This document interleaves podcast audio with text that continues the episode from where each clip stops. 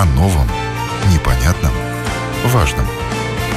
Программа «Простыми словами» на Латвийском радио 4.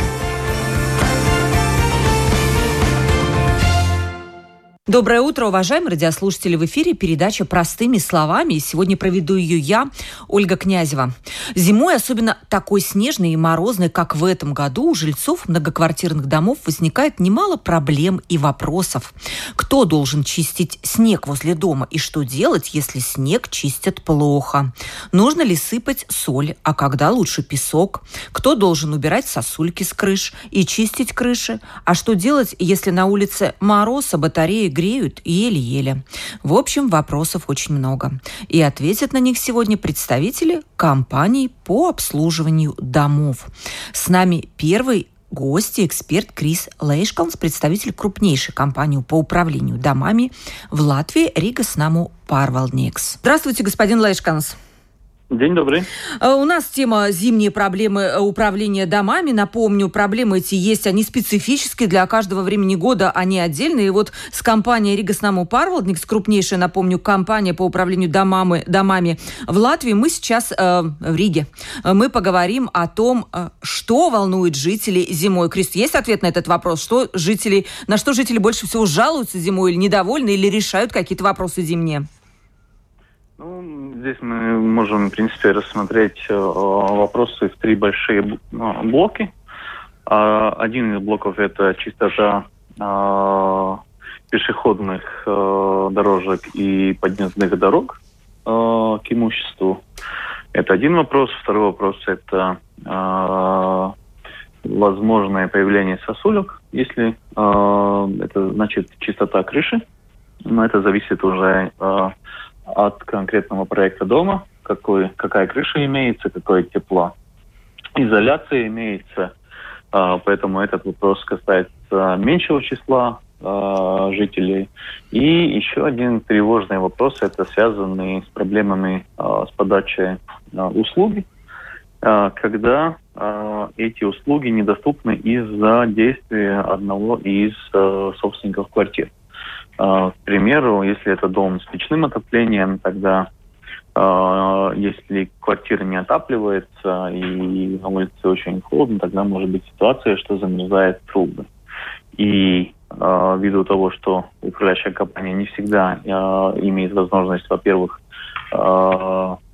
выйти на контакт с собственником квартиры, и не всегда собственник квартиры после того, как управляющая компания вышла на контакт, обеспечивает доступ к коммуникациям, не всегда это удается быстро решить.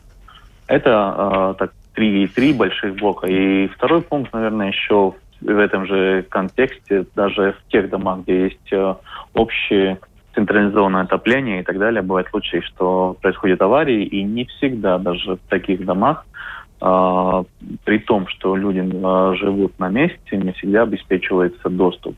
И проблема в том, что нормативов штраф за то, что не обеспечивается этот доступ, который должен обеспечить любой собственник, штрафа за такое действие нет. И в таких случаях может быть ситуация, что страдает целый дом, что от этого страдает дома, где даже больше 100 квартир. Давайте начнем с последнего вопроса. Действительно, я видела эти жалобы жильцов о том, что замерзли трубы. И я так поняла сейчас по вашему комментарию, что проблема в том, что некоторые квартиры не отапливаются. Из-за этого это возникает, так? Нормально это происходит из-за того, что эти квартиры не отапливаются, никто не живет и не обеспечивается минимальный стандарт плюсовой температуры в квартире. И, конечно, если температура падает ниже и нету, скажем так, нормальной теплоизоляции, тогда коммуникации могут замерзнуть и могут возникнуть проблемы всем остальным получить услугу. Там может быть, в основном это все-таки водоснабжение, и это создает очень много проблем. Особо в наше время, когда люди основную массу времени проводят дома. И в этом случае то, что может делать управляющая компания, это привозить воду в бочках, но это не решение, это просто помощь на тот момент, но это не решение проблемы. Поэтому Есть дома, конечно, где собственник квартиры принимает общее решение, что в таких случаях, во-первых, если есть какие-то проблемы, другие собственники должны обеспечить этот доступ моментально. Если куда-то человек уезжает, оставляет квартиру без присмотра, то по-любому он должен оставить кому-то, во-первых, ключи, во-вторых, полномочия впустить управляющую компанию, чтобы привести в порядок коммуникации. Это очень важная информация. Я прошу обратить внимание радиослушателей на вот те вещи, которые говорит Крис Лейшканс, потому что если вы уехали, оставили квартиру, она не отапливается, может пострадать 99 жильцов дома из 100%, и только из-за того, что у вас закрыта квартира, нет доступа. Крис, скажите, пожалуйста, а есть же в доме, вот, скажем, банковские квартиры, которые пока никому не принадлежат, а банк, я так понимаю, тоже не спешит их там отапливать или как-то за ними ухаживать. Что с этим делать? Если мы смотрим в таком плане, то все-таки эти банковские квартиры как проблема, она была, скажем так, она не является проблемой на данный момент. Это была большая проблема 10 лет назад, да, тогда ситуация была, но и в тех случаях, основная масса все-таки были квартиры с централизованным теплоснабжением. Но и таких домов может постигнуть проблемы, потому что если происходит авария, стояков и так далее, и если нет доступа к этим местам, где произошла авария, и такой дом может остаться без отопления или без воды и так далее. Так что это разные проблемы, разные ситуации, но проблема одна и та же – доступ к коммуникации. Были в этом зимнем периоде вот именно такие проблемы с некоторыми домами у вас конкретно? Да, такие проблемы были. И такие проблемы, если, скажем так, собственник понимает то, что от его действия зависит весь дом, они обычно это решают быстро.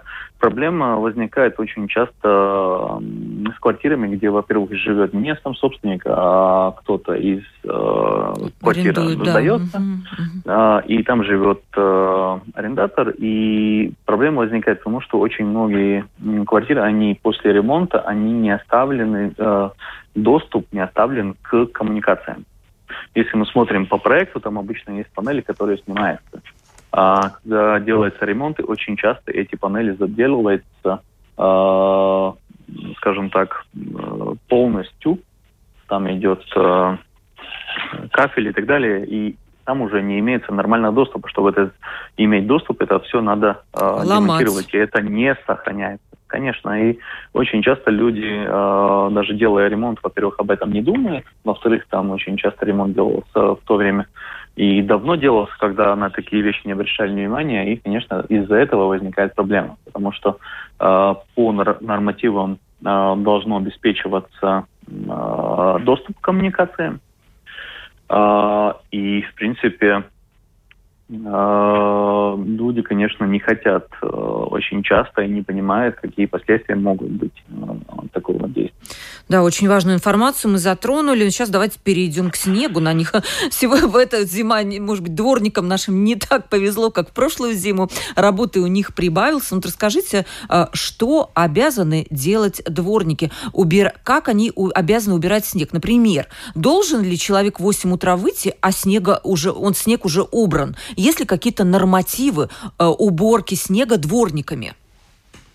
Есть, и, в принципе, оно и включает это время 8 часов, когда снег должен быть убран в той зоне, где есть пешеходная зона. Но, во-первых, всегда надо брать в виду то, что если идет снег, тогда оно физически не может быть полностью чистое во время снегопада. Да? Так что там происходит работа, она продолжается, она происходит несколько раз, она очищается, все эти дорожки, но во время снегопада, конечно, там сухого асфальта быть не может. Это одно. Конечно, убирается все максимально чисто, и, скажем так, если происходит ситуация о возможном появлении гололеда или леда, то в тех местах, где обычно образуется, потому что дворник обычно работает уже не первый год, не знает свою территорию. Там может быть ситуация, что дворник пользуется либо песком, либо и песком, и солью. Но эти объемы, которые имеет наш дворник, они небольшие. Так что, в принципе, там, скажем так, соляных ванн быть не должно. А дворник обязан, например, если снегопад большой, и вечером выйти еще тоже что-то почистить? Либо у него есть определенное время работы? Дворник имеет конкретно, так сказать, объект. Они работают, обеспечивают эту чистоту. Конечно, они работают реалистично, и в таких ситуациях, конечно, не рассматривает, в какой момент выходить оптимально, чтобы обеспечить, так сказать, чистоту. Это очень отличается, во-первых, также от объекта, от места, от привычек жильцов, потому что есть очень разные дома, разные ситуации, есть разные подходы также и своим дворникам.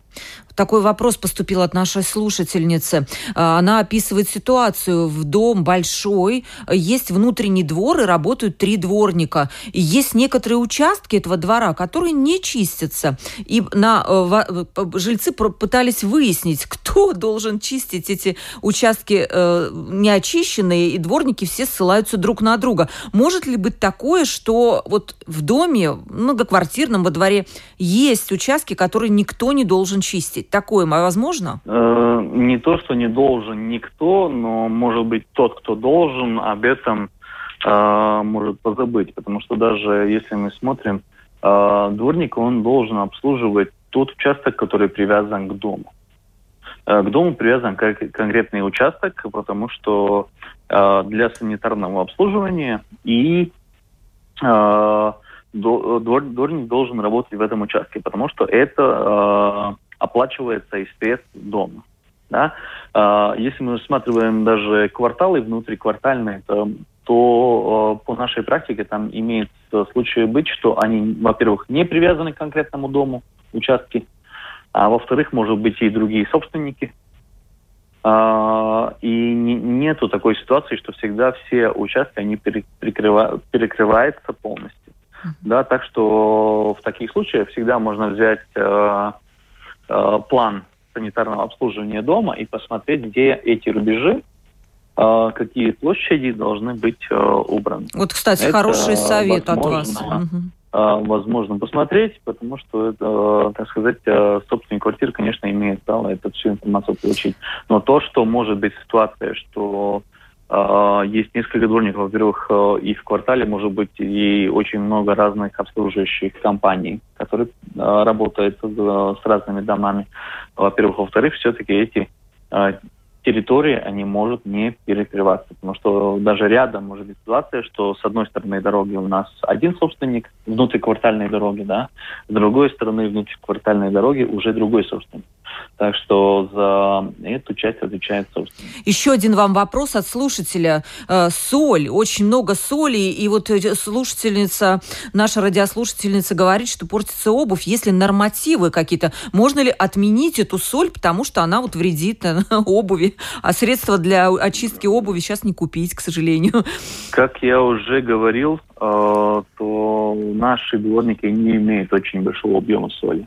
И соль – это обычно крайний инструмент, которым пользуются, потому что есть и песок, и соль, но это крайний инструмент. То, что самоуправление в данный момент рекомендует все-таки минимизировать пользование солью, но мы будем, наверное, рассматривать 2 разные вещи – это обувь и возможные последствия для здоровья. И если мы ставим в чаши обувь и здоровье человека, то, наверное, так сказать, выиграет здоровье человека. И если нет возможности обеспечить конкретное место, безопасность, конкретное место другим образом, чем песком и солью, тогда, наверное, дворник, и неважно, это дворник РНП или дворник любой другой компании, наверное, они будут пользоваться также и Sony. Еще один вам вопрос.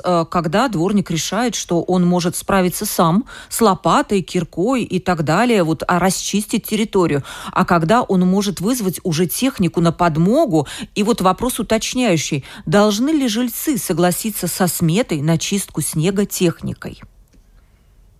Если мы смотрим, то, во-первых, есть разделение, где работает дворник сам и где уже подключается техника. Да? Там есть конкретное разделение, так что дворнику самому решать не надо.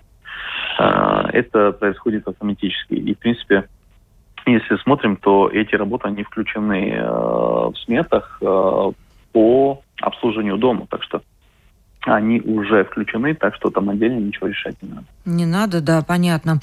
И могут ли жильцы, такой наивный вопрос, помогать дворнику в работе, если они этого сами хотят? Либо дворник вот как-то ему платит, и нельзя вмешиваться в его работу, вдруг жильцы что-то напортят?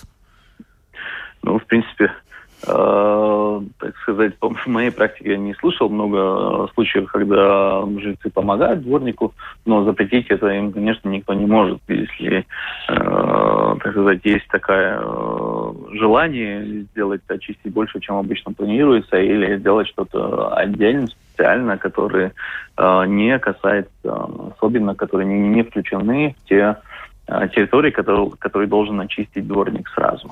Вот последний вопрос, Крис. Можно ли сбивать сосульки с балконов крыш самостоятельно? Они нарастают. Я сама иногда вижу, как вот женщина стоит и вот какой-то топором сбивает сосульки, они летят вниз. Либо все-таки для этого надо делать это как-то организованно и вызывать управляющего, чтобы он это сделал, ну, как-то профессионально, наверное. Это делается профессионально. Это происходило, в принципе, на прошлой неделе. Эти работы довольно много по всей Риге. Там, во-первых, для такой работы должен быть человек с сертификатом для работы на высоте. Это пункт 1, пункт 2. Конечно, там надо пользоваться инструментами, которые не портят крышу и не портят части дома. Так что в случае, когда есть сосулька, во-первых, наши специалисты, они обслеживают этот вопрос и информируют о тех местах, где обязательно надо уже сбивать сосульки. Это один вопрос. Второй вопрос, конечно, это значит, если они появляются, и если нет информации, не дошла информация до управляющей компании, тогда, конечно, всегда можно обратиться к нам, написать на почту или позвонить по телефону и дать эту информацию. Спасибо вам большое. С нами был на прямой телефонной линии Крис Лейшканс, представитель крупнейшей компании по управлению домами в Риге «Ригас наму парвалдниекс». Спасибо вам большое за участие в передаче, господин Лейшканс. Всегда рада. До свидания. Спасибо. С нами второй эксперт Игорь Трубко, председатель правления «Ригас наму апсоимникатайс». Здравствуйте, господин Трубко. Добрый день. Сегодня наша тема, как я уже в начале передачи сказала, это такие зимние проблемы, даже, может быть, и не проблемы, а вопросы жильцов многоквартирных домов и как их решает управляющий этими домами. Скажите, пожалуйста, по вашему опыту, вы такой человек со стажем в этой сфере, на что обычно жалуются люди зимой, какие проблемы они хотят решать? Ну, зимой это самое главное, когда тает снег, и получается ситуация, что верхние этажи затекают там, где перекрытие лоджий, балконов, террас. То есть это основные те моменты, которые больше всего жалуются. Угу. Здесь, в этом вопросе, самая большая проблема оказалась в том, что старый шифер жители меняют и ставят в основном другие материалы, еще части жесть, в результате чего у жести совсем другая теплопроводность, чердаки были не утеплены. Если была раньше асбестовая крыша, то она очень хорошо держала тепло в тех местах, где нету дырок и трещин. И в результате снег не так быстро таял и не создавал ледяную корку. Теперь снег скапливается на крыше, он при плохой теплоизоляции находится на сковородке, и получается так, по краям он еще не успел, как положено, растаять и уйти, а в верхней части он тает и заходит под швы металлических соединений. Или других конструкций, которые имеют хуже теплопроводность, находит путь, чтобы пройти по какой-нибудь щели.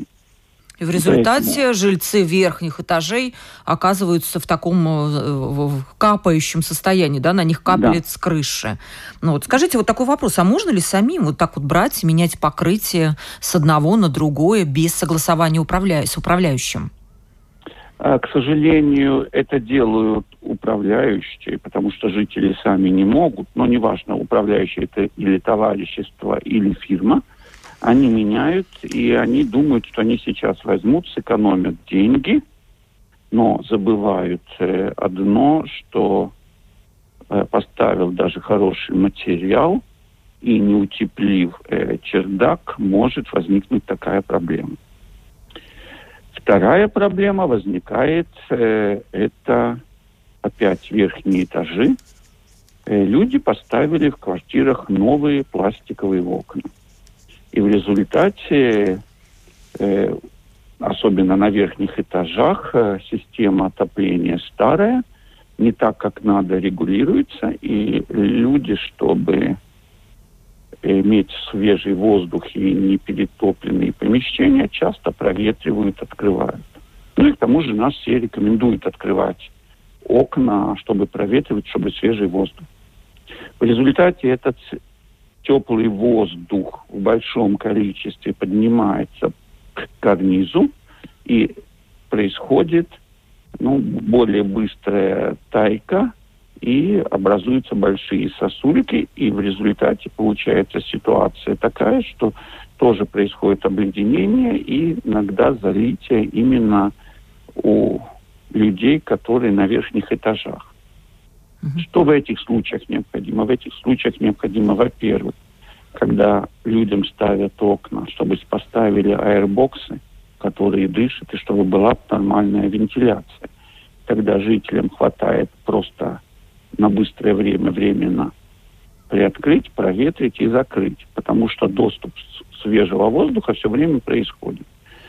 Это первая часть. И вторая часть, когда они ставят новые окна, желательно поставить регулятор у радиатора, потому что на полную мощность в данном случае этому радиатору уже работать не надо, так как теплопроводность нового окна намного ниже, чем старые окна, которые еще поставлены в советское время. То есть это опять та же самая проблема. Мы решаем вопрос, чтобы не затекали верхние этажи. А если затекло уже, говорят, то что тогда делать этим жильцам, которые живут на верхних этажах? Какой выход у них? Во-первых, вызвать специалиста, который дал бы рекомендации, что делать в этих случаях, но в 90% то, что я сказал, поставив новое пластиковое окно, они часто держат его на проветривании, в результате теплый воздух по фасаду здания поднимается на крышу, и они волей-неволей при большом снеге на крыше становятся заложниками, что они сами себя залили. Чтобы такого не было, то необходимо решить вопрос с вентиляцией, а еще лучше поставить аэробоксы в окнах. Я не говорю про случаи, где уже сами желоба в плохом состоянии, что управляющая компания и старшие по домам, какая система управления, перед началом зимнего сезона не прочистили, не выбрали оттуда листья, ветки, погибших птиц. Всякое бывает, что система ливневой канализации не работает, то есть и получается, она переливается, как при таянии снега, а снег в трубе еще больше замерзает, то есть и получается, прямо льется на верхние этажи. Вот такой важный вопрос еще. Должны ли управляющие домами готовить дом к зиме, делать какой-то предзимний аудит и выявлять проблемы, которые могут зимой обнажиться?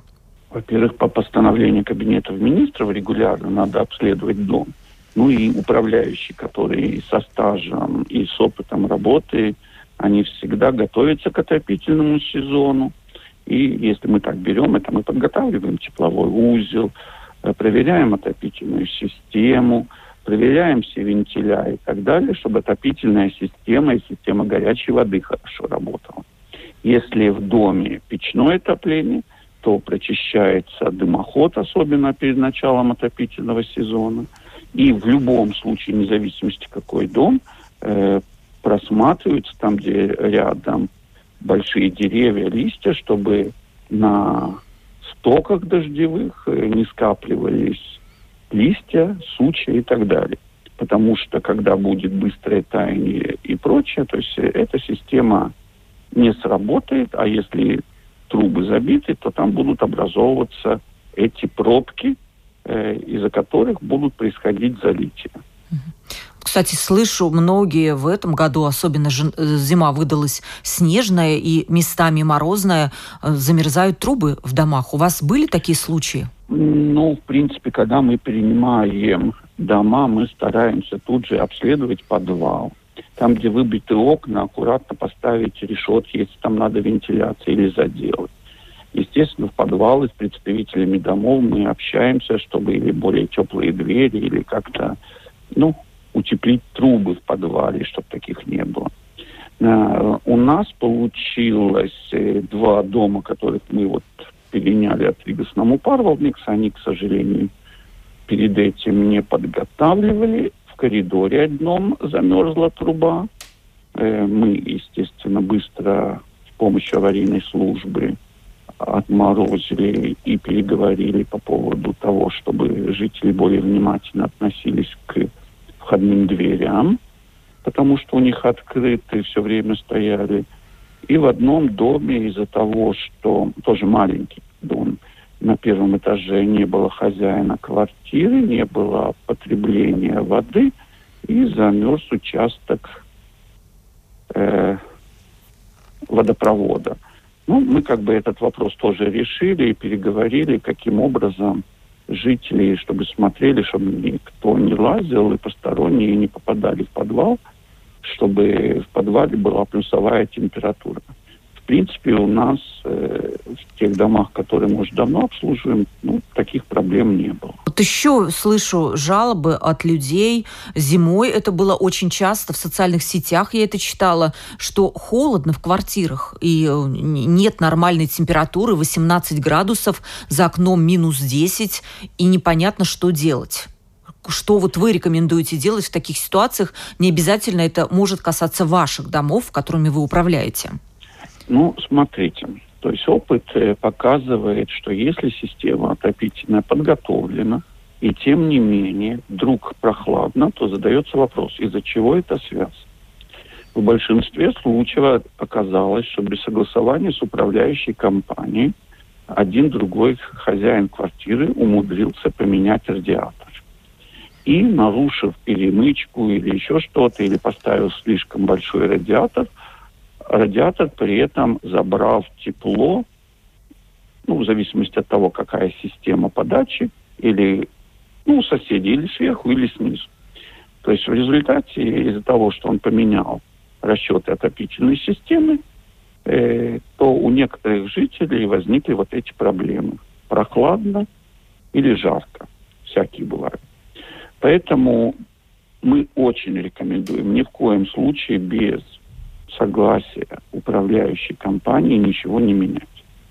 Потому что сантехники, халтурщики, они заинтересованы сделать работу всего, чего посоветовать, но в конечном счете это выльется боком, и это потом надо будет устранять. Мы дадим своих специалистов, которые скажут, что надо, что не надо, подскажут, а уже когда есть решение, они могут брать любого, кто выполнит эту работу более выгодно.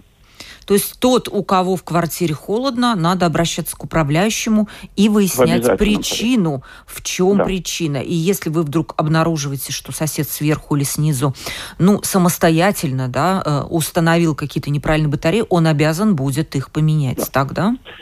Да, мы вскрывали даже такие случаи, что человек, мастер на все руки, а сегодня у нас есть возможность такая, то есть отключить, ну, грубо говоря, летом, подсоединив специальное оборудование, сделать ледяные пробки, разрезать трубу, и в результате мы находились в ситуации, что были даже от отопительной системы подключены обогревающиеся полы. Да, то есть и в результате, естественно, этот стояк не был рассчитан на это. К тому же эти трубки были не настолько толстые, чтобы обеспечить нормальный поток наверх. В результате, да, резко у людей похолодело в квартире. Но в основном, к сожалению, этой проблемой пользуются, или как, пользуются некрасиво сказать, как другое слово, злоупотребляют по горячей воде. То есть вместо полотенцесушителя или где-то скрытно берут, подключают и в ванной, на кухне, там, в туалете обогревающиеся полы. И потом люди не понимают, почему вдруг у них была горячая вода, и тут вдруг неожиданно пропала. Просто потому, что к этой системе подключили обогревающиеся полы, не согласовав это ни с кем. И самое плохое, что еще маленькая струйка текла в канализацию, и получается, что еще появились потери по воде дополнительные, которые у дома, например, раньше не было. Игорь, позвольте мне задать немножко еще пару вопросов, которые не касаются зимних проблем, но мне кажется, они очень важны, сейчас о них говорят. Вот про мусоропроводы. Буквально недавно я видела, что омбудсмен даже уже вступился за мусоропроводы, и вроде бы сейчас будет рассматриваться вопрос, а стоит ли их заваривать, ведь это частная собственность владельцев дома. Какое ваше мнение? Знаете, во-первых, я в этой ситуации довольно-таки досконально разобрался, я не мог понять, кому это надо. Фирмам, которые занимаются вывозом мусора, в целом это не надо, но, может быть, за исключением того, чтобы контейнер стоял не возле мусоропровода, а где-нибудь возле дороги, тогда облегчалась бы им работа. В целом это им не надо. Депутатам тоже как-то, зачем им надо принимать такие решения? Я все искал. Зачем принято такое глупое решение? В конечном счете, как мы всегда привыкли выполнять, первыми быть всякие указки и директивы, в Латвии, в том, ну, как зеленая политика, надо сортировать отходы. И вот чтобы принудить жителей сортировать отходы, решили заварить мусоропровод. Чтобы люди не могли воровать, давайте-ка мы им отрубим кисти рук. Понимаете, вот это такой же вариант. Чтобы людей заставить сортировать, давайте закроем мусоропровод. Но если человек не хочет сортировать, то он и не будет сортировать его внизу на контейнерной площадке. Здесь два аспекта. Первый аспект – юридический. Юридический говорит, что депутаты не знают законов, не знают самые главные два закона – это Конституцию Латвийской Республики, где вообще четко прописано, что они не имеют права принимать такие саистосы нотайкуми и ограничивать право собственника пользоваться своей собственностью, и нарушают гражданский кодекс. То есть, в принципе, только на основании закона можно что-то ограничить. Самоуправление не может ограничить жителей пользоваться своей собственностью. Даже если бы они включили логику, дом был в свое время сдан в эксплуатацию, была проектная документация, в нем был мусоропровод. Как без изменения проектной документации можно запретить жителям пользоваться? Значит, это Рижская дума, бувалды должны каким-то образом принять решение, чтобы вообще этих мусоропроводов не было. Понимаете, то есть это совсем другая история, это не так просто. В общем, здесь полный, ну, видимо, депутаты новые, законов не понимают. Что касается сортировки отходов, то здесь другая тема. При сортировке отходов, здесь надо было бы просто-напросто архитектору города, представителям района смотреть каждую позицию, каждую территорию отдельно и думать, каким образом можно это провести. Например, Рижская дума, мне тут прислали письмо, все, с такого-то числа закройте мусорную площадку, потому что там бардак. И куда поставят эти контейнеры? Это был мой второй вопрос, да. Если для них место, очень многие жители говорят, нету места для там 3-4 контейнеров. А ведь, насколько я понимаю, может быть, поправите меня, если я не права, с 1 января должны быть контейнеры для биоразлагаемых отходов уже в Риге. Я поэтому говорю, что наши депутаты бегут впереди паровоза, но голову не включают. Нормальная ситуация была бы простая. Просто брали бы территорию, смотрели, планировали, определяли места, где необходимо вывозить и складывать мусор, и в результате, не так, как сегодня, скажите, что все жители города Риги, которые в Риге задекларированы, платят единую сумму по вывозу мусора. И Рижская дума бы установила места, где этот мусор надо складывать. А то сегодня хитрые жители взяли, заказали и на замок поставили маленький контейнер, а уносят к соседям. Теперь, как я наблюдаю, например, у меня рядом с Марупой на джипах просто берут мимоходом с частного сектора, берут и мешки бросают. Это правда, это есть такая вещь. А если было бы по всей Латвии принято, что все жители, это же легко математически просчитать, сколько все свалки принимают хозяйственного мусора, да, то есть нашего бытового. Это легко. И назначьте. Мне, может быть, кто-то скажет, что, знаете, есть младенец. Я могу сказать, младенец, у меня 2 маленьких детей, потребляют мусора, производят больше, чем кто-либо другой. Это тоже правда.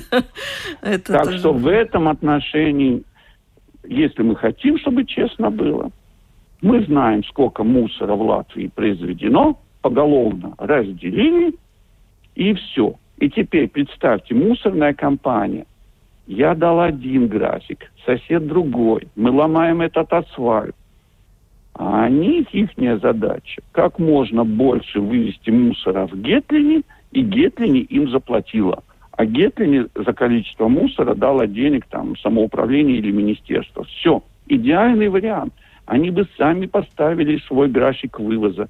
Всегда бы площадки были бы убраны. Почему? Потому что фирма, которая занимается вывозом мусора, заинтересована больше этого мусора увезти на свалку. Вопрос был бы решен. Спасибо вам большое за то, что приняли участие в передаче. С нами был на прямой телефонной линии Игорь Трубко, председатель правления Ригас наму парвалдниекс. Спасибо большое за участие в передаче. До свидания. До свидания. Сегодня мы говорили о зимних проблемах управления многоквартирными домами. Вопросов было очень много. Как правильно чистить снег во дворах? Кто это должен делать? Каковы обязанности дворника? До какого времени он должен очистить снег? Может ли он использовать соль? Можно ли сбивать сосульки? И что делать, если батарея в квартире греет еле-еле? Эксперты со мной были очень опытные. Они смогли, я думаю, что ответить на основную часть ваших вопросов. С вами была Ольга Князева. Программа «Простыми словами». До новых встреч!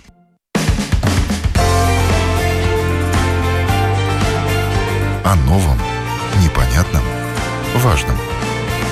Программа «Простыми словами» на Латвийском радио 4.